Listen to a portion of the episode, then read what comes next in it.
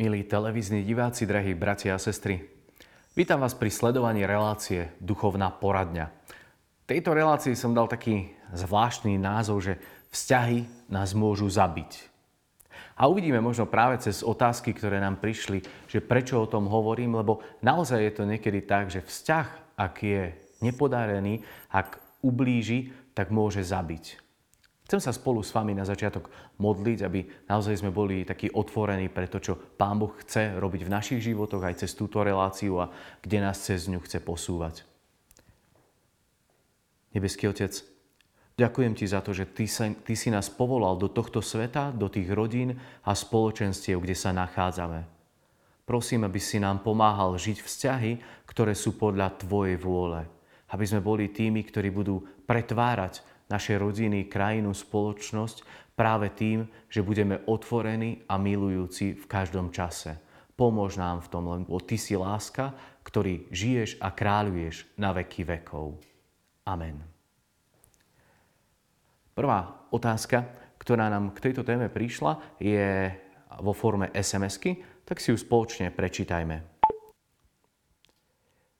Dobrý večer. Čo mám robiť? Do kostola nechodí ocko ani brat. Sonia z Oravy. Veľmi krátka otázka a veľmi taká komplikovaná, lebo nedá sa na ňu jednoznačne odpovedať, že prečo nechodia. Ja neviem, či niekedy chodili a potom prestali chodiť a prečo prestali chodiť. Že čo sa v tej dôvere alebo v tom vzťahu s Bohom jednoducho udialo. Ale viem, že je to otázka mnohých z nás. Mnohí ľudia dnes toto riešia. Prečo ľudia nechodia do kostola? Lenže do kostola chodiť, to znamená vytvárať vzťah s Bohom. Ja tam vstupujem do vzťahu, lebo prísť do kostola a nestretnúť Boha, čo sa niekedy stáva, čo môžu niekedy ľudia tak prežiť, že prídu do kostola a jednoducho ani, ani, ani nezdvihnú svoje srdce, nestretnú tam Boha a odídu preč. Tak je to ako keby taká hodina, ktorú sme investovali do toho, že som bol v kostole, ale jednoducho neprinieslo toto duchovné ovocie, ktoré do mňa mohlo prísť. A skúsme sa opýtať možno aj my sami seba, že keď niekedy prídeme do kostola, že stretli sme Boha, boli sme tam s ním, naše vnútro, naše srdce hovorilo k Bohu tie modlitby, alebo to bola len taká prázdna replika, ktorú máme nacvičenú, naučenú. A ďalšia vec je možno to, že čo môže ľudí odradiť dnes od toho, aby boli v kostole. Čo si myslíte? Veľakrát sme to my sami. Niekedy ľudia, a viem to aj zo svojej skúsenosti, môžu prestať chodiť do kostola práve kvôli nám, kňazom. Niečo povieme, nejak, možno sa len zatvárime, možno niekedy niečo neurobíme, čo ľudia čakajú, že by sme mali urobiť, možno sa cez naše slovo, cez naše gesta niekoho dotkneme a ich to tak zraní, zraní vo vnútri, že si povedia, že ja už do kostola nepôjdem, alebo keď vymenia farára, tak potom budem chodiť.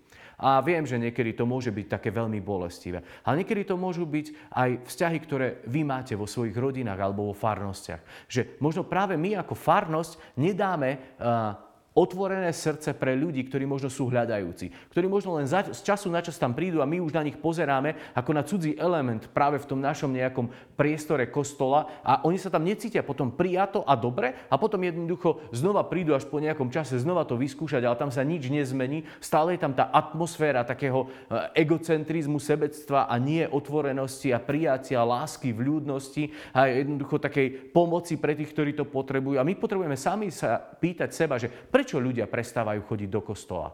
Prečo ľudia eh, nechcú hľadať to, čo my máme? Veľmi často to môže byť ešte aj taká odpoveď, že my sme niekedy takými a, zlými, a, zlým obrazom o Ježišovi.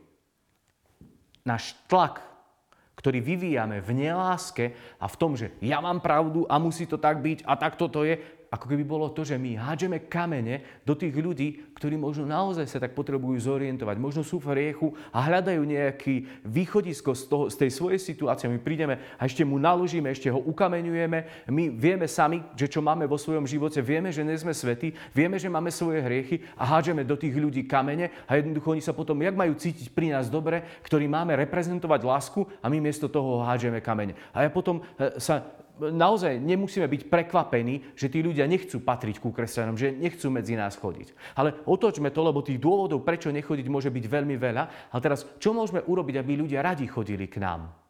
Čo môžeme urobiť, aby ľudia poznali Pána Ježiša, aby chceli s ním žiť a potom v konečnom dôsledku, aby boli tí, ktorí budú hovoriť o tom, že aké je dobré byť v cirkvi, aké dobré je byť medzi kresťanmi, aké dobré je byť s Bohom, lebo On je milosrdný, láskavý a, a ten, ktorý nás buduje jednoducho v živote. Myslím si, že prvá vec, ktorá potrebuje byť uchopená v našich životoch, vo farnostiach, aj v cirkvi a možno aj v rodinách, je také naše predevangelizačné myslenie. Ľudia v prvom rade potrebujú vidieť nás, kresťanov, ako to, že im je s nami dobré. Koľkokrát máme vzťahy s ľuďmi, ktorí sú mi možno okruhu kresťanstva. A koľkokrát my nesvedčíme tým, že hovoríme hneď o Pánu Ježišovi, ale že žijeme lásku. Že možno upozorníme, keď niekomu niečo padlo, že mu poslúžime, že mu pomôžeme, že odnesieme koláč, alebo že čokoľvek iné urobíme a zrazu oni to nemusia hneď cítiť, že ich tlačíme alebo ťaháme do kostola alebo do niečoho, čo pre nich nebolo doteraz prirodzené, ale že oni sa s nami cítia dobre a možno potom tá druhá fáza pôjde, že sa budú pýtať, že a počuj, že a čo vy do toho kostola? A čo ti to dáva? Čo ti, čo žiješ? E, prečo žiješ to svoje kresťanstvo? Prečo sa modlíš? Prečo čítaš Bibliu? A zrazu my môžeme hovoriť, a toto už prichádza potom tá fáza evangelizácie, ale tá predevangelizácia, aby ľudia videli, že kresťania sú normálni a Boh je dobrý, je veľmi dôležitá. A veľmi často na túto fázu zabúdame a naozaj sa potom stávame takými uh, v ľudských očiach outsidermi, že sme uzavretí kde si mimo realitu. Lenže kresťanstvo je reálne a má byť posadené do reality našich životov, rodín, farností. To nemôže byť niečo odizolované od reálneho, bežného, denného života. Tam máme prichádzať ako kvast, ktorý to jednoducho pretvorí. Takže skúsme sami seba, seba sa pýtať, že čo môžeme urobiť, ako môžeme osloviť tých ľudí, nie násilnou, ale práve takou formou, ktorá ich pritiahne, ktorú oni budú mať radi. A to potom prichádza tá predevangelizácia, evangelizácia a potom môže prísť katechéza. E, niekedy my sa snažíme katechizovať ľudí, ktorí nie sú zevangelizovaní. To znamená, že oni nemajú vzťah s Pánom Ježišom. To znamená, že oni ho neberú ako realitu, ako živého Boha, ale berú, že, že to je, ja neviem, niečo mŕtve, alebo niečo vzdialené, alebo niečo cudzie. Počuli o Bohu, nemajú s ním vzťah a my ich pripravujeme už na sviatosti. No veľmi ťažko je to pre nich uchopiteľné. Ak títo ľudia prežijú, že Boh je reálny, že je živý, že je s nami, tak ako je teraz s vami, tam, kde pozeráte aj na túto televíziu, tak je s vami. Je vo vašej prítomnosti, lebo Boh je s nami. Vždy je, bol a bude. To je, to je niečo, čo je nádherné. A keď ja mám toto vedomie, že Boh je tak so mnou, tak zrazu mne to chutí a ja môžem ísť ďalej. Môžem začať viac chápať sviatosti. Môžem potom cez katechézu vstupovať do mystagógie a zažívať to, čo to znamená, keď som na Svetej Omši. Že jaká hĺbka, aké bohatstvo toho celého je. A ja jednoducho zrazu mi to chutí a ja tam chcem byť. Nemusím, ja chcem. A to je, to, to je ten nádherný rozdiel, keď máme ten osobný vzťah, že jednoducho nám to, nás to baví, je to niečo pre nás dobré. A potom, ak ja prejdem cez ten proces, tak môžem byť k dispozícii v službe. Ja potom vidím, že a toto treba urobiť, toto by sme mohli. Tak poďme zapojiť ešte tých, ktorí tu nie sú. Alebo využíme ten potenciál síly našej farnosti práve na oslovenie ľudí, ktorí nemajú tú radosť, nemajú to spoločenstvo, nemajú to prijatie, ktoré my môžeme ponúknuť. Čiže naše vzťahy s ľuďmi sú veľmi dôležité. A kresťanstvo je o vzťahoch. Tvoj život s Bohom má byť o tom, ako žiješ vzťah s ním a potom ako žiješ svoje vzťahy v rodine, medzi spolužiakmi, v škole, na pracovisku, kdekoľvek sme. Jednoducho, naše kresťanstvo je o vzťahu. A tak sa pýtajme, že či náš život je priťahujúci k Bohu, alebo je odpudzujúci. A to je otázka pre každého jedného z nás. A potom my môžeme nájsť odpoveď, prečo nechodí brat, prečo nechodí otec. Prečo mali možno zlú skúsenosť? Prečo tam nechcú patriť? Sme malo priťažliví? Neviem. Potrebujeme o tom rozmýšľať a každý asi vo svojom srdci.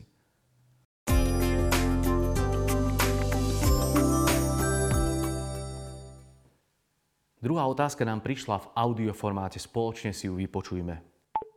Otec Jan Búc, chcela by som sa opýtať, v poslednej dobe som v našej škole riešila viac prípadov seba ubližovania. Myslím si, že ide viac menej o prípady upozorňovania okolia na seba a svoje potreby. Môžem s tým ako pedagóg niečo urobiť? Je to taký veľmi zaujímavý fenomén, ktorý znova prichádza zo vzťahov. A práve toto je asi to, že naše vzťahy môžu ublížiť, môžu zabiť. A veľa detí prežíva nedostatok lásky. A potom oni, práve cez to, čo píše táto, predpokladám, pani učiteľka alebo profesorka zo strednej školy, píše, že, že tie deti potrebujú na seba ukázať, sme tu, a potrebujeme lásku. A oni sú ochotné ísť k tomu, že si ublížia rôznym spôsobom. Už som počul o naozaj rôznych spôsoboch, ako si mladí vedia ublížiť. Ale teraz, že prečo to robia? Prečo mladí potrebujú ukazovať, že sme tu? Pretože im chýba láska. Naša hodnota života je v láske. To, keď ma niekto miluje, tak mi to ukazuje, že ja som hodný tejto lásky, že mám hodnotu. Keď niekto sa cíti, že je nemilovaný, tak nie je vzácny, ako keby ani nebol. Na nikoho neuputáva pozornosť srdca. Jednoducho, mňa nikto nemiluje, tak na čo som tu? Na čo vôbec mám byť na tomto svete? A tento nedostatok lásky je hlavne pre dospievajúcich alebo pre druhý stupeň možno základných škôl veľmi dôležitý. Aj keď možno oni ako keby to nepotrebovali. Viete, tí mladí ľudia, ktorí prichádzajú do puberty, tak oni ako keby, že čo ty mi budeš, čo ja nič nepotrebujem, ja si stačím sám, dám si sluchatka, som zavesený kde si na Facebooku alebo na počítači, na internete. Ako keby e, nepotrebujeme okolitý svet. Ale toto je znova len nejaký taký obal, ktorý ale vo vnútri nie je naplnený. Lebo internet, lebo ja neviem, hudba, to všetko nenaplní tú potrebu človeka po láske, po milovaní, po tom, že mi niekto ukáže, že som vzácný. A toto je práve to naše poslanie, ktoré my potrebujeme ako keby eh, robiť v rodinách hlavne. Rodičia, starí rodičia, chcem vás pozbudiť, aby ste si všimli možno niektoré veci eh, detí, vašich detí, ktoré kričia, že pomôžte mi, že ja som tu. A niekedy môžu pomôcť naozaj také maličké veci, že niekde idete spolu sa prejsť, že idete, aj keď možno sú ofúčané a čo budeme tam robiť, ja neviem, okomentujú to milión dvakrát, ale, ale vy to prekonáte a idete, tak pre nich to môžu byť veľmi silné momenty, že niekto si ma všimol, niekto mal pre mňa čas. Uvedomujem si, že to, aby decka alebo mladí prežívali, že niekto im daroval čas, je nesmierne dôležité. Nesmierne dôležité. Že ak deti majú pocit, že sú naviac, že na nich nikto nemá čas, tak sa cítia potom bezradné. Viete, náš Boh má vždy na nás čas. Vždy. Toto je tá jeho otcovská láska. To je ten prístup, ktorý on nám chce ukázať, ktorému nás učí, že my sa dvihneme, ideme sa modliť a zrazu on je pri nás. Je, je jednoducho, sme v jeho prítomnosti. A presne toto mladí potrebujú zažívať, alebo deti a mladí potrebujú zažívať v rodinách, že oni sú prijaté, že má niekto pre nich čas, že ich neodpínkáme vždy len teraz nemám čas, teraz toto robím, teraz toto robím, teraz toto je dôležité. A všetko je dôležitejšie ako človek vedľa nás. A potom náš vzťah alebo ani nie vzťah, lebo to niekedy je ťažko nazvať vzťahom, môže naozaj ubližiť tomu človeku, môže ho tak zraniť, že ten človek nemá chuť jednoducho žiť ďalej. Nedávno som čítal, že v jednom regióne na Slovensku za niekoľko dní 5 mladých ľudí, 5 tínežerov si zobralo život. Niečo spustilo tú lavínu a oni jednoducho si povedali, že nemá to tu zmysel byť. A ja v takom momente sa stále pýtam, že kde sme my kresťania? Kde je naša láska? Kde je naše prijatie? Kde je to, že my vieme priniesť nádej tam, kde nie je? Lebo naše kresťanstvo má byť, náboženstvo má byť, má byť nádejou pre iných ľudí. Aby videli, že toto má zmysel, že my sme tu pozvaní žiť do lásky, my sme tu pozvaní žiť do priateľstva, do pomoci, jednoducho do povzbudzovania. Viem, že niekedy môžu ľudia duchovne, alebo nie duchovne, ale tak duševne nás vydierať. Že povedať, ja si niečo urobím. Ale aj toto môže byť určitým znakom, že potrebujú pomoc. Niekedy tí ľudia hovoria nič neurobia. A niekedy už sme, a možno aj vy, a ja som už zažil, že ľudia nič nepovedia a urobia si. Je to, je to niečo, čo je nebezpečné a čo niekedy nevieme riešiť. Ak vidíte možno aj a, u vás, u vašich detí alebo mladých, že sú určité symptómy práve toho, že volajú o pomoc, tak prosím, neprehliadnite to, začnite to riešiť. Skúste sa ich pýtať, skúste rozprávať o, o tom ich prežívaní. Nech vidia, že máte pre nich čas, že chcete investovať do nich čas. To im môže pomôcť a v konečnom dôsledku aj naozaj zachrániť život a jednoducho je to niečo, čo ich môže tak dvihnúť.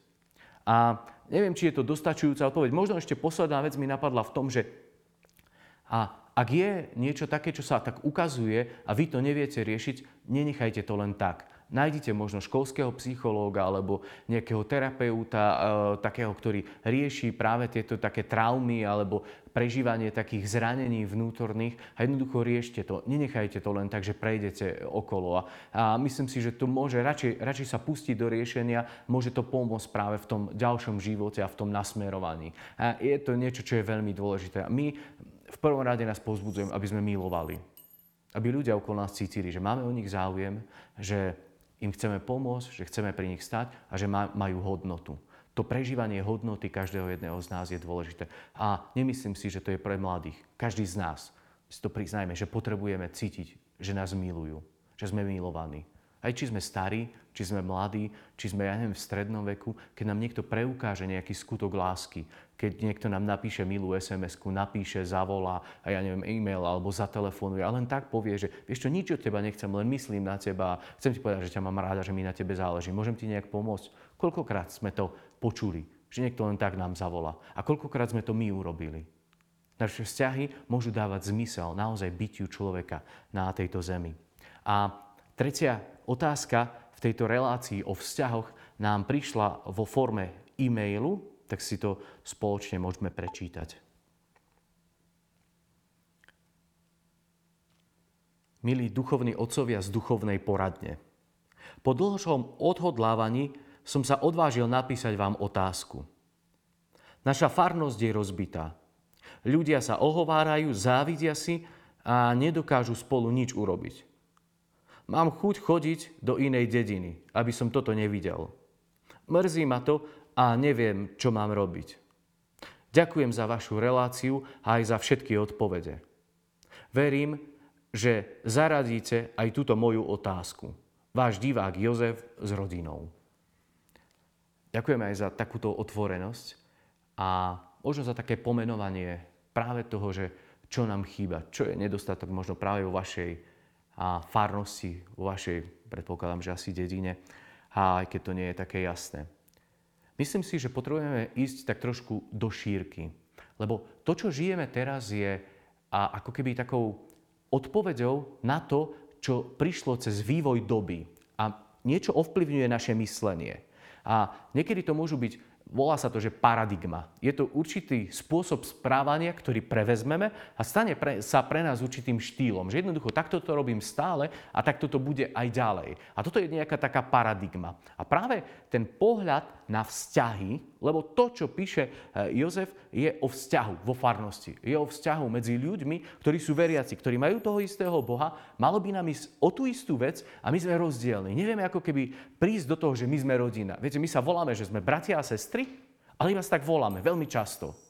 Nie je to tak cítiť medzi nami, že by sme naozaj mali záujem, reálny záujem jeden od druhého. Aby to nebolo len niečo také, jak sa máš, viete, taká povrchná otázka, ktorá viete, že e, ako keby chcela len odbiť tú úvodnú časť a posunúť to kde si inde, že, že to, toto nemá byť niečo také falošné. Naše vzťahy majú byť naozaj také hlboké. A teraz, aký je náš prístup ku vzťahom? A našiel som jednu štúdiu, ktorá hovorí z takých štyroch pohľadov, že aký prístup, prístup e, k vzťahom majú západní ľudia, potom východní ľudia, ktorí majú takú orientálnu mentalitu alebo vychádzajú z orientálnej kultúry, potom postmoderní ľudia a potom aký, aký prístup ku vzťahom by mali mať biblickí ľudia. Tí, ktorí sú ovplyvnení tou, tým štýlom správania, tou paradigmou západného človeka, tak majú taký autonómny spôsob života a prístupu ku vzťahom. Všimnite si, že aké ploty staviame v našich dedinách. Veľmi často sú presne tak, aby e, zakrývali našu hlavu, aby sme nevideli suseda, aby sme nemuseli niečo povedať. Vymysleli sme brány, cez ktoré vchádzame autom až do domu a cez garáž prejdeme dovnútra a znova je to niečo také, že hľadáme pohodlie a možno to, aby sme neboli s inými ľuďmi. Ako niekedy sa žilo na našich dedinách alebo mestách, ako ľudia žili vo vzťahu, ako sa rozprávali, ako sedeli na priedomí, ako, ako sa navštevovali. A teraz ako keby sme sa tak uzatvárali a máme len to také svoje, takú zónu ukrytú, kde budeme tráviť svoj čas a kde sa oddelíme od iných. A myslím si, že práve toto západné myslenie je vo veľkej miere u nás e, to, čo sa stalo takou paradigmou nášho správania a nás posunulo z toho, čo e, je také správne biblické.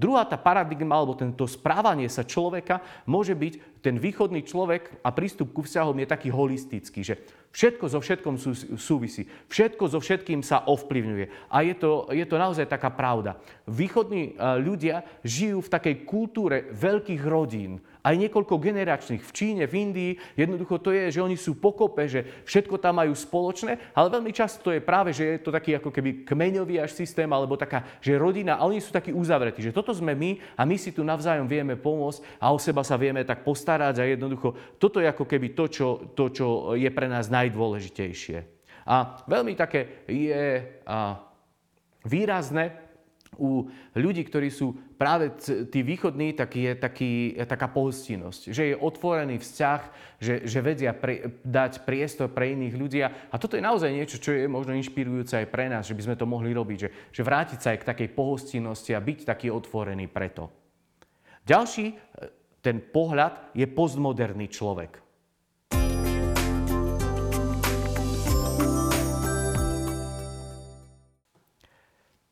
Ďalšou skupinou ľudí e, sú postmoderní ľudia a ich pohľad na vzťahy je taký, že pluralistický, taká prílišná tolerancia. Všimnite si, že ako, ako nás to tlačí, tak zo, z každej strany, že, že prijať všetkých, milovať všetkých s, jeho, s ich názormi a so všetkým spôsobom ich života. Aj ten, ktorý ide možno proti našim kultúrnym alebo hodnotovým normám, ktoré v živote máme, alebo v, v kresťanskom spoločenstve alebo kresťanskej spoločnosti máme že príjmite všetkých a všetko. Ja som ochotný milovať každého človeka, ale hriech nemôžem tolerovať. Nemôžem jednoducho ako keby prijať hriešne správanie alebo hriešnú nejakú taktiku, že by sa stala pre nás niečím normálnym. A toto, toto je také postmoderné správanie, a, ale v konečnom dôsledku ja si chránim aj takto svoje. Aj tam prichádza tá tolerancia, až pokiaľ sa to mne, ne, mňa netýka osobne. Ja všetkým dovolím, že robte to, buďte takí otvorení, ale keď to príde na lámanie chleba a príde to až do môjho srdca, tak vtedy sa to začne ukazovať, či naozaj som až taký otvorený a, a všetko príjmajúci. A to, čo je najdôležitejšie, alebo to, čo chcem poukázať práve v tejto otázke, je, že, že aký majú prístup ku vzťahom ľudia, ktorí sú biblickí, alebo tá biblická spoločnosť, alebo to spoločenstvo farnosti podľa Biblie, ako by malo vyzerať. Jedna vec je, že keď človek zažije Boha, prichádza do kostola, uverí, možno prejde cez také svoje obrátenie, každý z nás, ktorí sme naozaj živými a vo vzťahu s Bohom, tak vieme, že prišiel taký moment, kedy sme si to uvedomili, že Boh je naozaj reálny, že je živý. A teraz tí ľudia, keď sa obrátia, a môže to byť aj dnes, keď ľudia zažijú, že chcú patriť k Bohu, tak zrazu prídu do spoločenstva, kde sú prijatí, že príchod k Bohu to je aj príchod k Božiemu ľudu. Príchod do rodiny. A my potrebujeme vytvoriť ten priestor u nás, aby naše farnosti, to naozaj bolo Boží ľud, to je rodina, to je spoločenstvo, to je prijatie, to je jednoducho niečo, čo je dobre. A môže sa stať, že tie naše farnosti žijeme veľmi tak autonómne, že neprežívame to spoločenstvo, lenže my sme ten jeden ľud. Druhý vatikánsky koncil hovorí, že církev je Boží ľud. To je nejaké puto jednoty, ktoré medzi nami je. A my ho potrebujeme budovať, vytvárať, jednoducho dávať ten priestor naozaj takému záujmu a, a tomu, aby sme boli spolu. Uh-huh.